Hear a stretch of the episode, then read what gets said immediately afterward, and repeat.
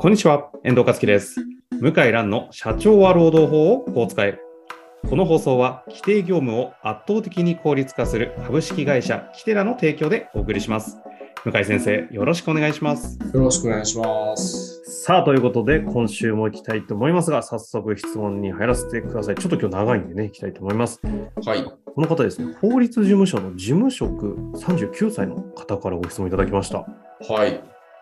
向井先生、遠藤さん、こんにちは。いつも楽しく拝聴しております。今回はお二人にご報告とお礼を申し上げたくご連絡しました。ほということですね。何ですかね、えー私は現在、法律事務所でスタッフとして勤務しておるのですが、ポッドキャスト、社長は労働法をこう使えをきっかけに労働問題に興味を持ち、数年前から社労士の勉強を始めました。そして無事、今年の社労士試験に合格することができました。ほう。おめでとうございます。すごい。おめでとうございます。。おめでとうございますですよ。合格まで時間がかかってしまい、ポッドキャストを聞いて勉強を始めたことをすっかり忘れていました。労働法という奥深い世界に足を踏み入れるきっかけを与えてくださったことを心より御礼申し上げます。さて、今後社労士として開業をするにあたって、あ開業するんですね。向井先生にご質問があります。それは、2ちゃん創業者であるひろゆきさんの発言についてです。ということで質問いただきました。YouTube に公開されている動画なのですが、ひろゆき氏はリスナーからの質問に対して、経営者はブラックでも訴えられない勤務規定を作る社労士を求めているんだという趣旨の回答をしていました。これを聞いて私はもやもやとした気持ちになってしまいました。もちろん社労士がお金をいただいているのは経営者です。会社の利益を実現するために時にはグレーな領域に踏み込むことは必要なことだと思います。しかし、会社の利益のためにブラックな勤務規定を作り、従業員の労働力を絞り取ることを是とするような考え方に、個人的に違和感を感じます。できれば私は従業員と一緒に会社を良くしたいと考えている経営者を自分のお客様にしたいと考えています。そのためには、労使関係に関する自分なりの価値観を経営理念として発信することが重要だと考えています。しかし、経営はそんなに甘いものではない会社側に立つ社労士が弱腰な態度でいいのかという意見もあると思います。そのような批判に対して正面切って反論できる自信はま,、えーまだありません。向井先生は経営者側の弁護士として多くの経営者と話し、様々な問題社員を目の当たりにしてきたと思います。ブラックな経営者に対して向井先生はどのように接してきたのでしょうか経営者と従業員の理想的な関係を実現するために専門家はどのように会社に関与すべきなのでしょうか？抽象的な質問で恐縮ではございますが、向井先生のご意見をいただければ幸いです。はい。こういうことで素晴らしいですね。この、ね。このあれですか？あの、番組がきっかけで労働法興味持って、社労試験勉強して受かっちゃったんですか？そして開業まで目指そうとして、すごい。い。ということで、人生変えられておりいや、ますけれども。一度番組に来てほしいですね。あそういうね、流れいいですね。はい。いや、そんな人はちょっとなかなかお目にかかれないし、あの、ぜひね、宣伝も兼ねて、あ、ですね。せっかくこんなね、はい番組で人生変わったんだったら我々も責任があるような、いや、そうですよ。ないような、はい。なないんですか？いやいやいや まあまあそうですね。はい。はい。で、えぜひ問い合わせしていただければ、はいか、リモートでできますからね。で、いきますからね。ねあの、タイミング、い一番いいこの方のタイミングでね、ぜひぜひ。はい、なんかコラボできたらと思いますが、はいまあそんな中で今日はね、ご質問いただいておりまして、いやー、あの、ひろゆきさんは、まあ僕は同年代よりもうちょっと僕は年取ってますけど、あの、2チャンネルとかやっぱり有名でしたからね。あれ、ひろゆきさんのの。方が年上ですか？いや、年下です。年下ですか？え、42歳。あれ、何歳かな、これ？やいやあのおそらく、あの、42、3ぐらいだ。ねはいはいはい。まあ、あの、世代的にはね、そんなに離れてないんですよね。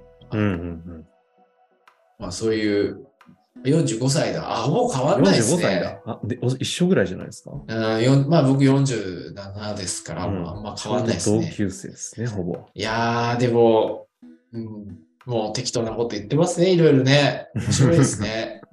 いや、でも優秀ですよ。あの、よくあんな知らないのに喋れんなと思って、感心しますね。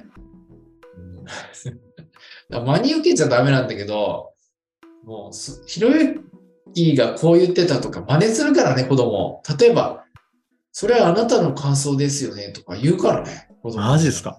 言いますよ。それはあなたの感想ですよね。うん。いやいや、いや、子供も好きだからやっぱり流行ってると。2ちゃんとかで、あ、2ちゃんじゃないや、YouTube とかでやられてるんです、ね。感想ですよねって。はあ。まあまあ、ちょっと、あの、日本の教育のね、問題につながっちゃいそうなので、ちょっと 話は戻しまして。はい。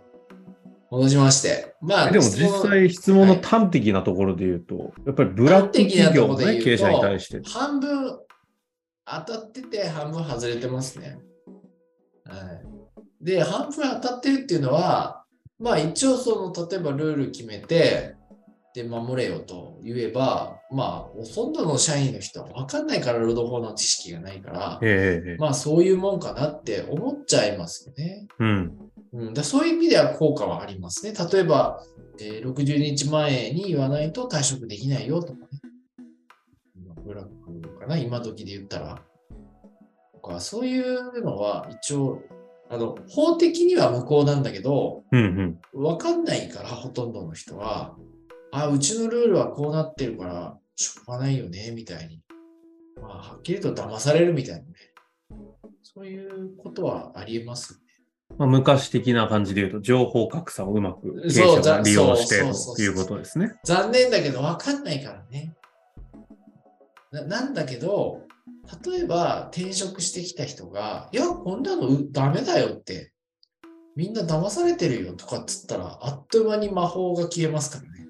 ああうん。そうですえ、ね。だってネットに書いてるじゃんとかって、それこそ、ひろゆき氏が言ってる発言とかあを出して調べたら、あの、いや、全然60日なんていらないで14日あれば誰でも辞めれるよとかね。そういうのは分かっちゃうんですよね。うんうん。だから、まあ、半分正しくないっていうのは、いや、それはいずれバレますよって話ですよね。法的にアウトだった場合はね、そのうちバレますけど、なんかこうグレーなとこ攻めた時とかはね。そう、グレーなのはあるんですよ。例えばね、ブラック、さっきのまあ60日とはもう明らかに無効ですけど、ブラえグレーでいくとね、例えばなんだろうな、ブラックの会社、罰金とかもアウトだしね、あれも違法だし、罰金ね。罰罰金ってどんないかなる理由があっても、制度としてせ成り立たないんですか？いや、あの、1日の給料の半分まで制限されてるんですよ、1回あたり。うんそう。だから、例えばこういう出版、遅刻したら5000円罰金とかそういうのはアウトです。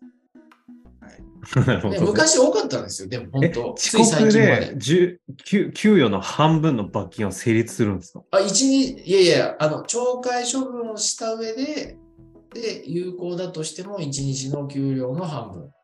もうその程度ってことですね。はい。で遅刻したからその半分ってわけじゃないですよ。はいはいはい。昔アルバイトの時にやられた気がするな。遅刻したらああ、そう。じゃあ年期間代による。分なしみたいな。年齢による。うん年齢によって全然か体験が違うけど、今はネットがあるから、はすぐ検索して分かるわけです。あ、なるほど。まあですよ。ね。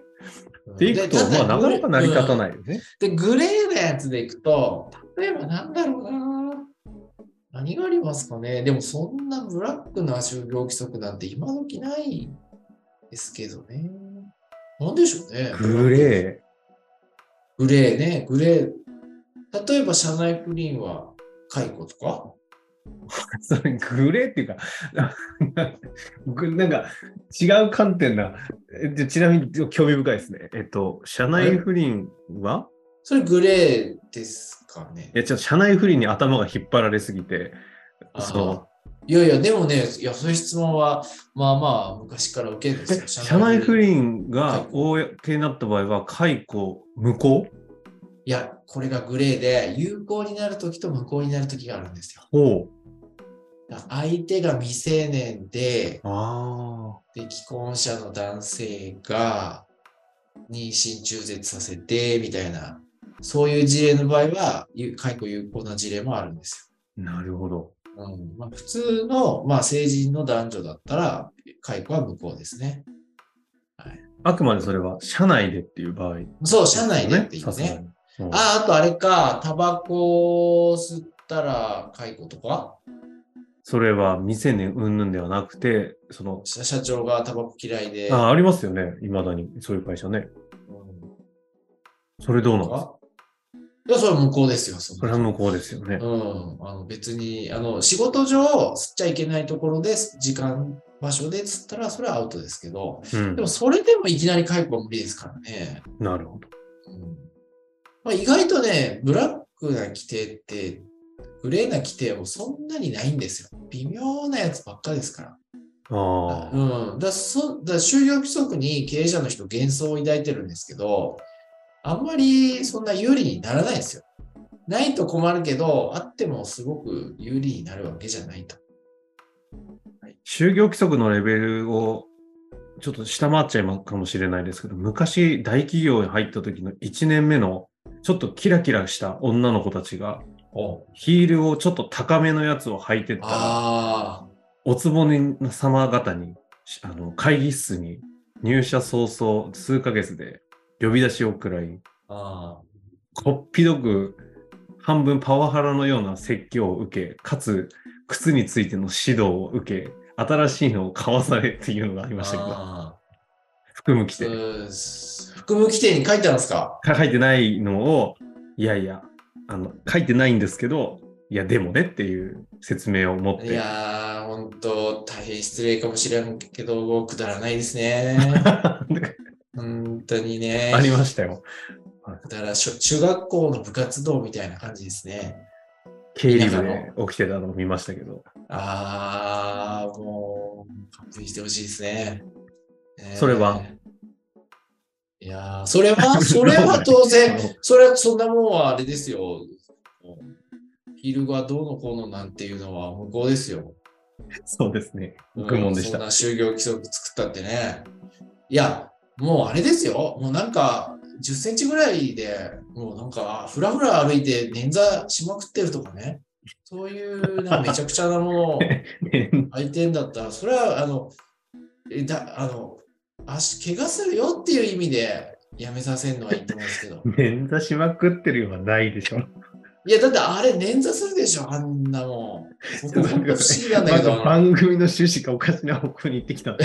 いやいや、志村けんとコントじゃないけど、もうほんとフラフラでしょ、あんなヒールちょっと。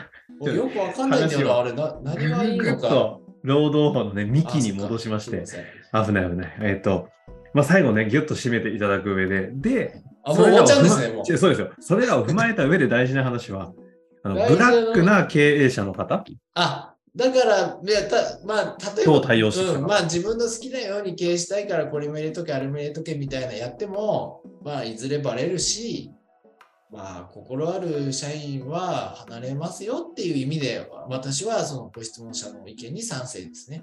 短短期的には意味あるかもしれない。ということですね。はい。まあ、ということで、あちょっと今日はね、あの枝葉の方に行きがちな回にはなりましたけども、すいません。ぜひね、活かしていただけたらと思っております。というわけで、ありが終わりましょう。はい。あぜひそうだ、だ。連絡いただいてね、何かありましたら、あ、そうですね。応援しておりますのではいお願いします。はい。ありがとうございました。ありがとうございました。はいここからはお知らせのコーナーです。社労士向け規定業務効率化サービスのキテラプロは、作業時間を最大70%削減し、就業規則などの作成から編集、管理、共有の一連の作業が簡単に行うことができるサービスです。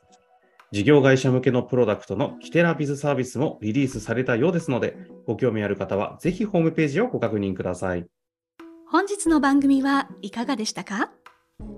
番組では向井蘭への質問を受け付けております。